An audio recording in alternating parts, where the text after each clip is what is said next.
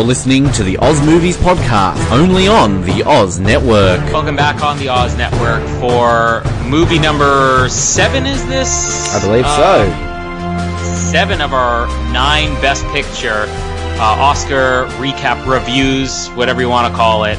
Uh, we're getting close to the end here, and uh, we're going to talk about The Shape of Water, the front runner for Best Picture at this point. At least that's the way it's looking. Directed by Guillermo del Toro, front runner for Best Director, the way it's looking so far.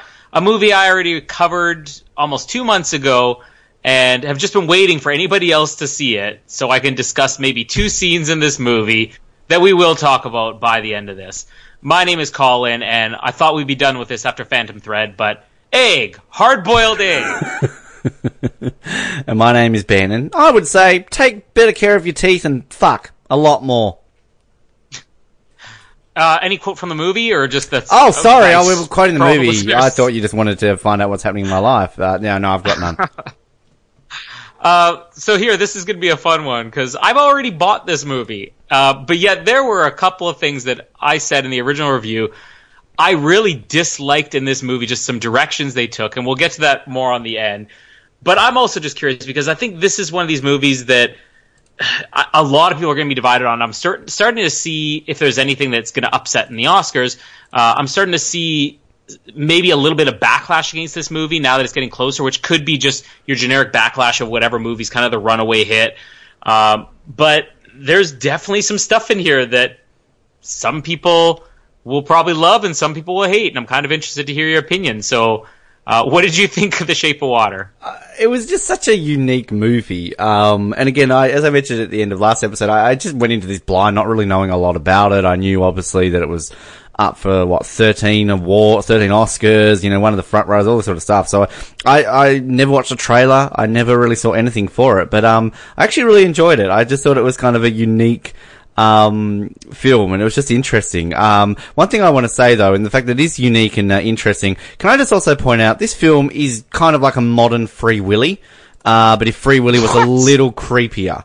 Uh, so- Yeah, a lot creepier. like, let's just think about the fact that if uh, is it Jesse in Free Willy, like uh, you know, liked Ah. Willy a little bit more.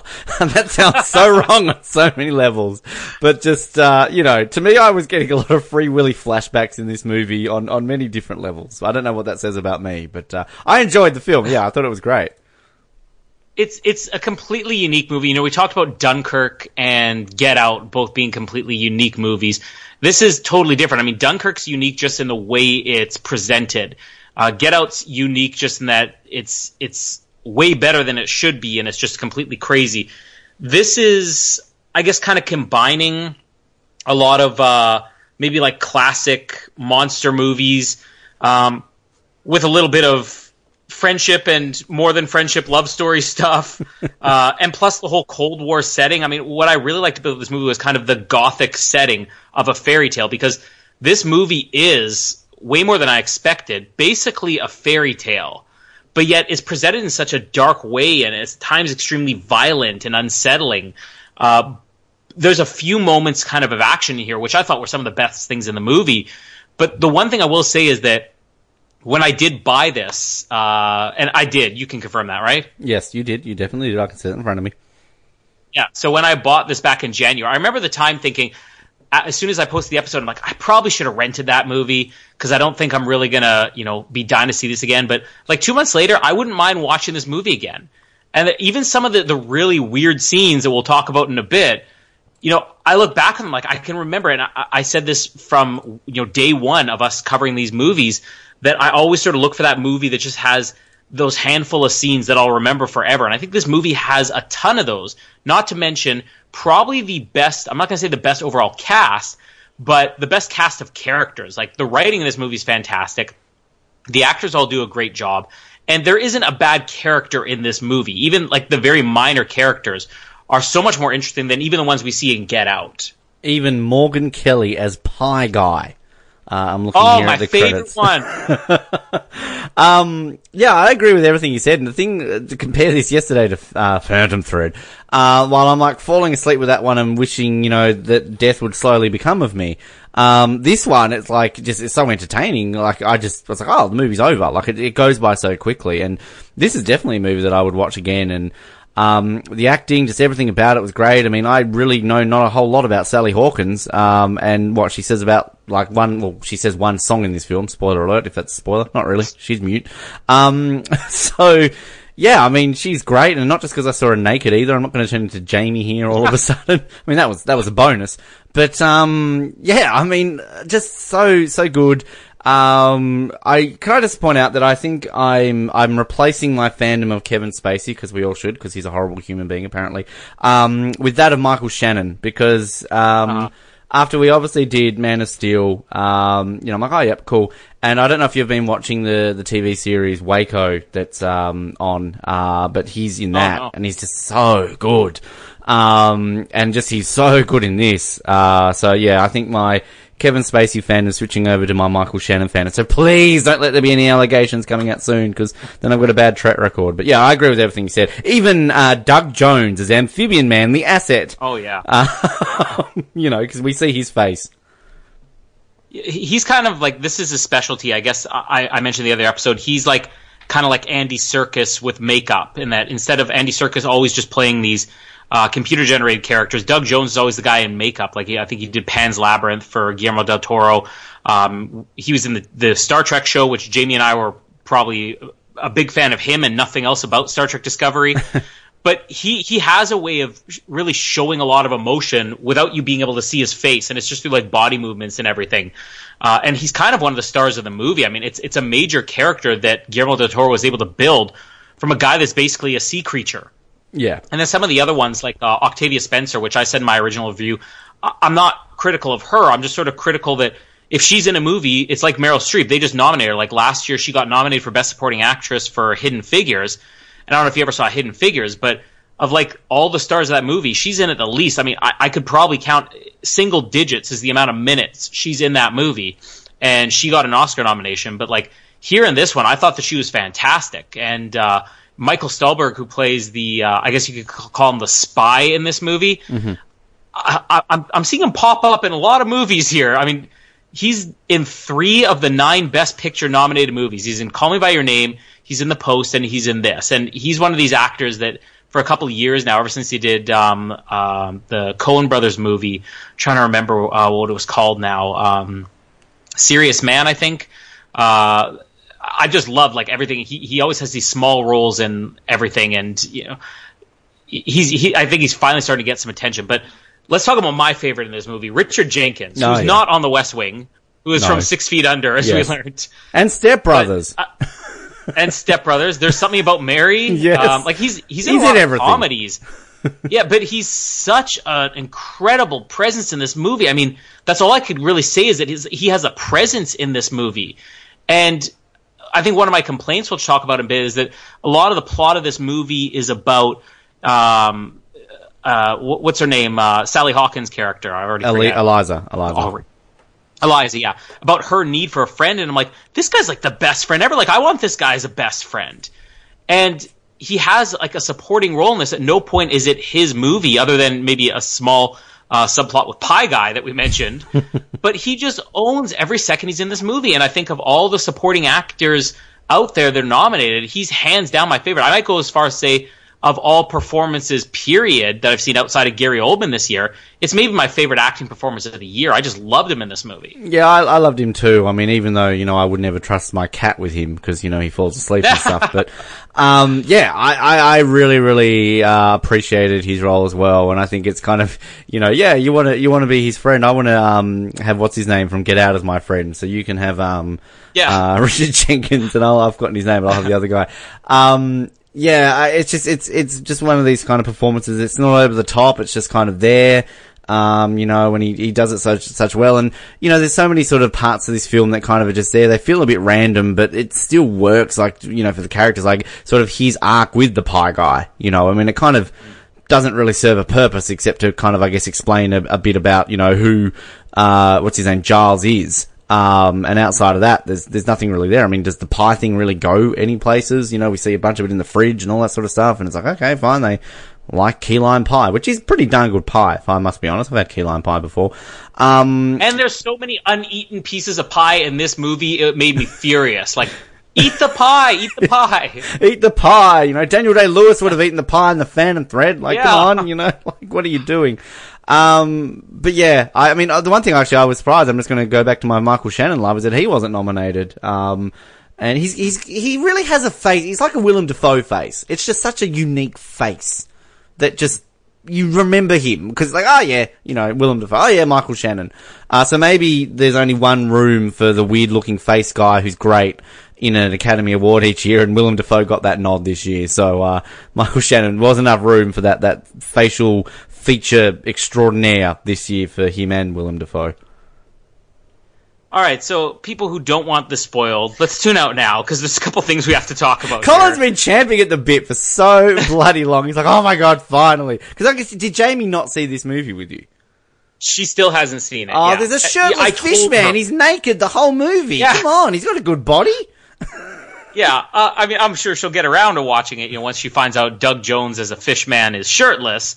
But uh, I had to hold that back from her for now. You know, um, She's, She's listening like, now. It's like, oh, what? What? Yeah. There's naked men in this? shirtless fish man. Yes, Jamie, Um, there's fun for everyone. And it says naked women, there's naked fishmen. I mean, God, I saw more boobs in this film than I have in all these other nominated films. So, like, come on, I'm I'm down. Um, all right, so let's just get out of the way here. I mean, my complaint about this movie is that I feel like it really worked on the level of not just being about you know this this woman who needed a friend, but they set it up from the beginning that you know she's mute, she can't communicate properly. A lot of people can't understand her, and the idea that she was able to make this friend who kind of was on the same level with her, where she could teach him, and it wasn't like she everybody else is like, oh, let me translate for you, like she was the the the brains of this relationship or whatever.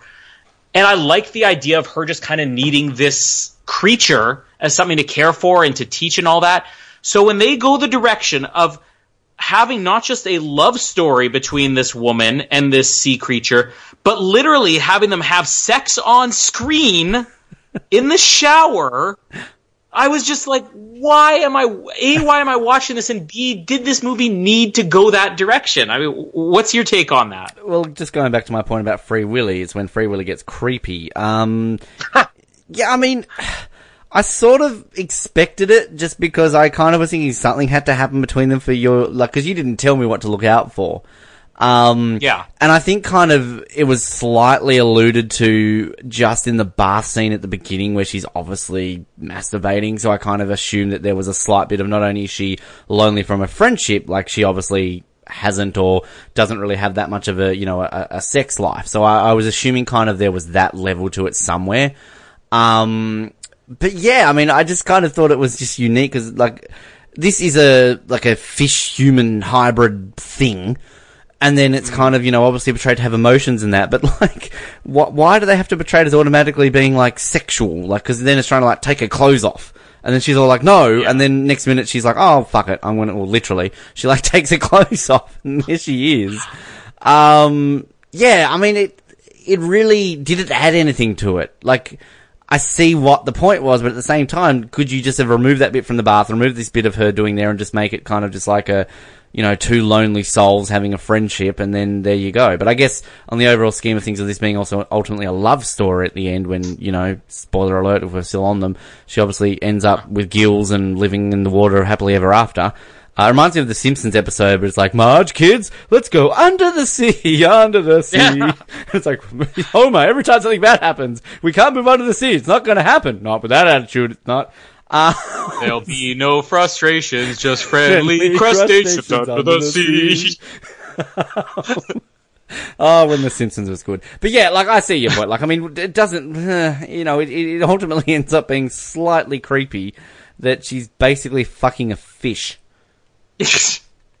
and, and it's it's more just unnecessary because I feel like the movie really did work without that, and I feel like it worked better. And even the end of the movie, which is the other problem that I sure hope people have tuned out at this point if you don't want the spoil, but um, you know, he gets shot, and I feel like there would have been a great ending here if he just sort of gets away. But to have her suddenly become a fish in the end with not really a proper explanation, and that it just like the problem I had with this is it's all about she's lonely and she didn't want to lose this thing. But by setting up this ending, she's leaving behind two very good for like the whole movie's about oh I need this friend I I need this fish man to make love to me and impregnate me and turn me into a fish woman. She's got two great friends who she's just leaving behind. And now where are Richard Jenkins and Octavia Spencer going to be without her? Like they don't have anybody else. So I kind of was disappointed that if the entire point of this movie was about her being lonely and, and these two creatures, people and creature needing each other, it's completely ignoring the other two characters who are fantastic, who have an incredible relationship with her. And I, I'm just going to be completely, you know, nitpicky here and just, you know, think of the problems of this situation as well.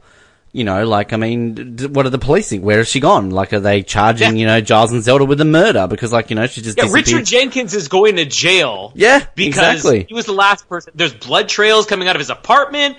You know, he's he's apparently the one eating his cat. I mean, there's a lot of nasty things going down in that apartment now. And and let's be legitimate here. Like, how how does you know um, Eliza have a life moving forward here? Great, she's got gills, fantastic. But like you know, at the end of the day, like uh, you know, she's she's living with random fishman. Does he have random fishman friends? Do they you know have dinner parties together? Like, I mean, what does she eat? What if she doesn't like fish? You know, uh, what if a shark comes and eats them? cats. Yeah, she said there's no cats underwater. Yeah. um, catfish, um, eggs. She can't have her beloved eggs. Uh, caviar, perhaps. I don't know, but yeah, I mean, like it is, it is kind of outlandish and weird. Like, I mean, we kind of get a bit of a, you know, foreshadowing when uh, Richard Jenkins gets hair and his wounds gone. Um, but I mean, does that really like has this thing got the ability to all of a sudden just create gills and like what could he could have gone to Michael Shannon like, here are your fingers back? Um, you know, it's, it is it's just random in the way it sort of ends. Um, so yeah, I still think it would have been an effective way if like he had just gotten away. They shared like, oh bye, and then that's it. You know, so Yeah. a la Free Willy. yeah, exactly. Yeah. They had to find a way to differentiate themselves from Free Willy. Otherwise, Yes. a lot of children would be confused. Very confused. Where's the scene where the fishman jumps over him on the rock and he punches the air? Yeah. I mean, he jumps on her in this movie, like literally. repeatedly. Yes. Yes. Yeah. Like, again, the dark side of Free Willy. I will say, just the fact that this movie kind of exists just slightly outside of reality, like I mentioned in my original review, it's to me it's almost like dark Pleasantville. Like it's it's nineteen early nineteen sixties or whatever, but not of, none of it is really exactly the way the world was. It's kind of this fictionalized version. It's this dark fairy tale alternate universe version, you know, uh, that that looks very Pleasantville like, but it's just so nasty and so deadly and one thing I really want to compliment this movie for that Guillermo del Toro did so well, and I wish I could wrap my head around how he pulled this off, was that there are so many things going on in this movie. This movie is kind of just a fairy tale movie about girl meets beast. Um, it's a love story. It is a Cold War spy thriller. Uh, it's kind of a Cold War science movie. You've got the really nasty evil villain that, that kind of fits in the whole fairy tale thing there's just so much going on here and yet at no point even though the movie does jump all over the place like like the escape scene that they have where they break the the amphibian man out or whatever like that's straight out like a great action movie. And then the movie will just suddenly calm down and there'll be like a dancing a singing and dancing scene between them and none of it really feels like none of it should fit together but it all feels like the same movie and i love that Yeah, yeah, I agree. And it, it really kind of like if you do break it down like that and kind of just all the elements to it, it's kind of, you know, interesting that, yeah, he can, you know, Del Toro can make that work in just one film. Um, because, you know, I really enjoyed like the sort of the spy side of things and kind of, you know, that, but it, it wasn't overbearing. It was just kind of there enough, but then it was also enough there that it was still tense as well. Um, and then just, yeah, even just as I was saying before, just like kind of like little random subplots of some of the characters, which really, you know, again, don't lead anywhere, but they're still fascinating enough to watch it. But it just, it all connects so well together. And obviously besides the, uh, you know, the sex bit and the, the gill bit, uh, you know, it, it kind of all, yeah, plays out, plays out well together. It's, it's actually really interesting just kind of, um, the one scene that I was, you know, me being me, I'm the Jamie of this uh, pairing, um, is, you know, while we're on the spoilers, is the bit where Michael Shannon's character is with his wife, and like he's got his fingers, whatever, and the way she like pulls a boob out, Like that's just weird. Like, I, like is that meant to be sexy? To me, it's like you know, it just reminds you of like a mother's like about to feed the baby because it's like I guess that's how they pull their breast out to breastfeed. Uh, so it's just such an awkward scene that leads into the sex scene, and he's bleeding all over her. So yeah, it's that was just strange. Um, this movie got nominated for pretty much everything. I mean, 13 nominations, like that's by far the most. And yeah, a lot of them are in technical categories that I think you're not going to see Call Me By Your Name uh, nominated for Best Cinematography or Best Makeup Hair Design or Costume, as we mentioned in the last one. But I mean, just going through these, I mean, picture, director, I've already said, I think Guillermo del Toro's a lock. Uh, you know, we had I think three out of the last five years, a Mexican director win.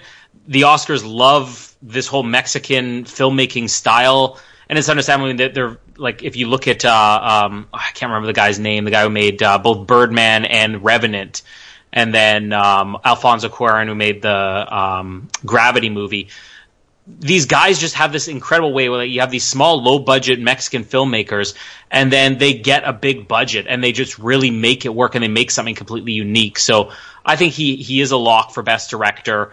Uh, best picture, it's probably the front runner at this point, although the Oscars like to kind of split things up. Uh, Sally Hawkins is nominated for best actress. I don't know if she's going to win it, but I, I loved what she was able to do without speaking the movie. And normally, I think that's kind of just a gimmick thing where people like they they gave such a good performance and didn't speak. I mean, she really did give a great performance and didn't speak. Uh, Octavia Spencer for supporting actress. Richard Jenkins, he, in my opinion, he has to win for um, a supporting actor. Original screenplay. Um, uh, what else we have here? Original score, sound editing, sound mixing, production design, cinematography, uh, costume design, editing.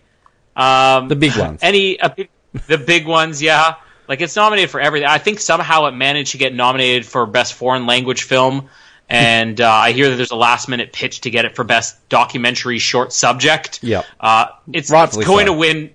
It, it's going to win pretty much everything. But uh, any of these that you think that uh, you know it, it's either a lock for or that it could upset in. Just quickly, you, just you, you mentioned about the budget. I just realised that this was made on a smaller budget than the frickin' Phantom Thread. How was that possible? Are you kidding? No, this was this was made on nineteen point five million dollars. Phantom Thread thirty five million dollars. So Give him the Oscar now, then. yeah, um, yeah, I think director for sure. Um, I haven't yet seen um, three billboards yet, so uh, out of the ones that I've seen, and this is just maybe because of the, the level of the uniqueness, is not necessarily my personal preference of what I would like to see, but I think kind of the ones I've seen, this one to me would be the front runner.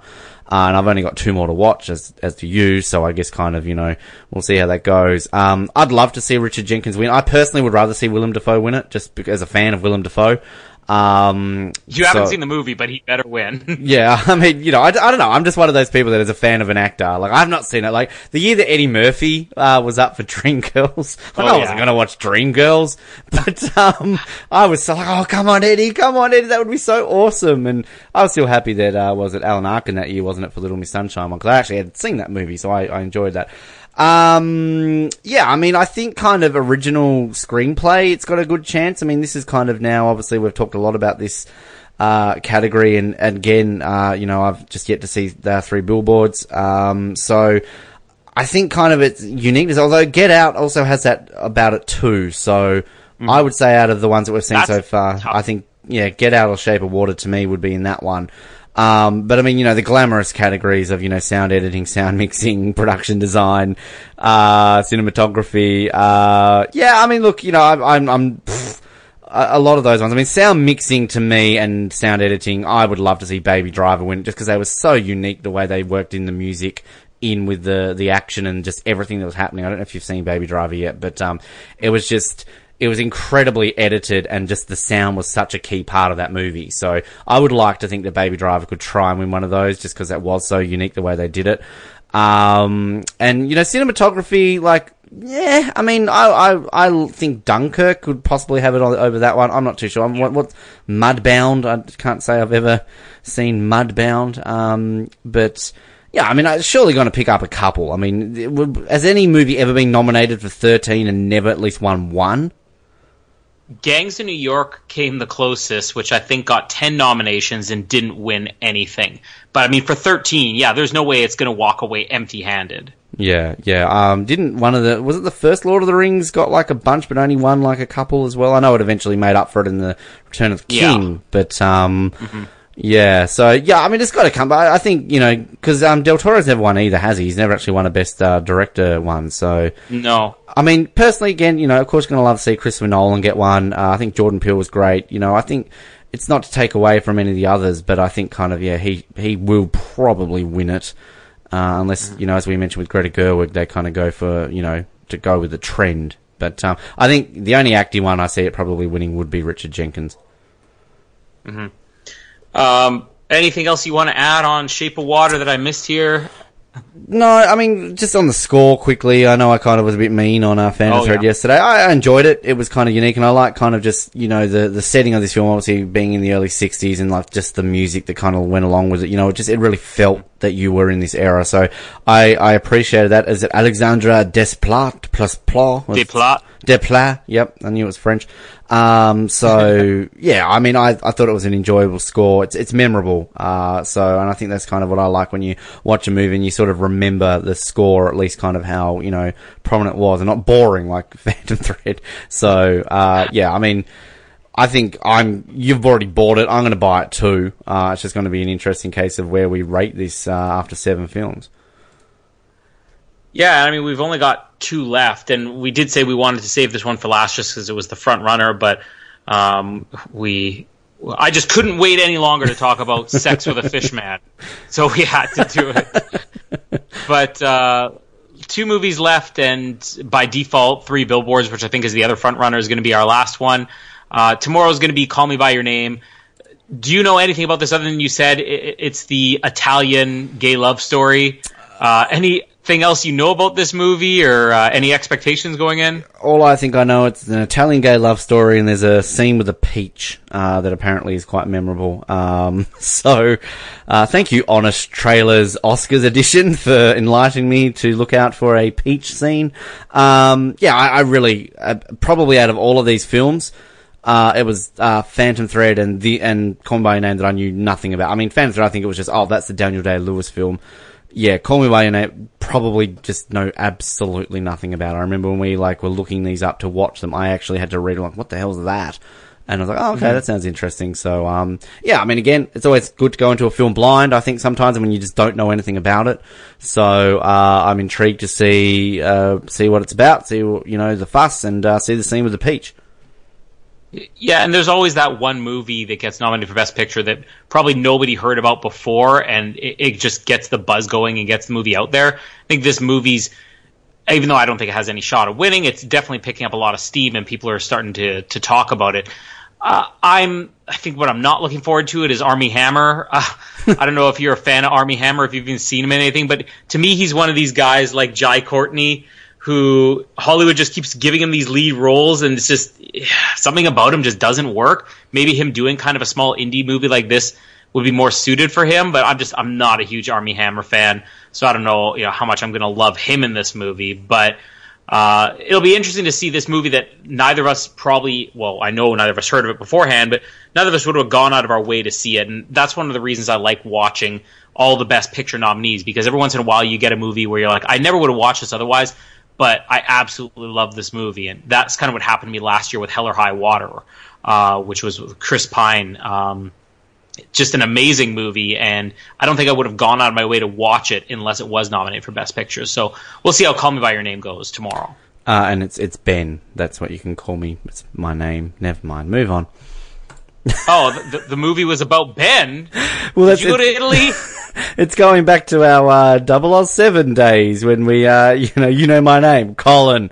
Uh, the joke that never died that I kept thinking was funny, but clearly You died after on the, first, time. podcast, but no, now I have to die on two separate shows.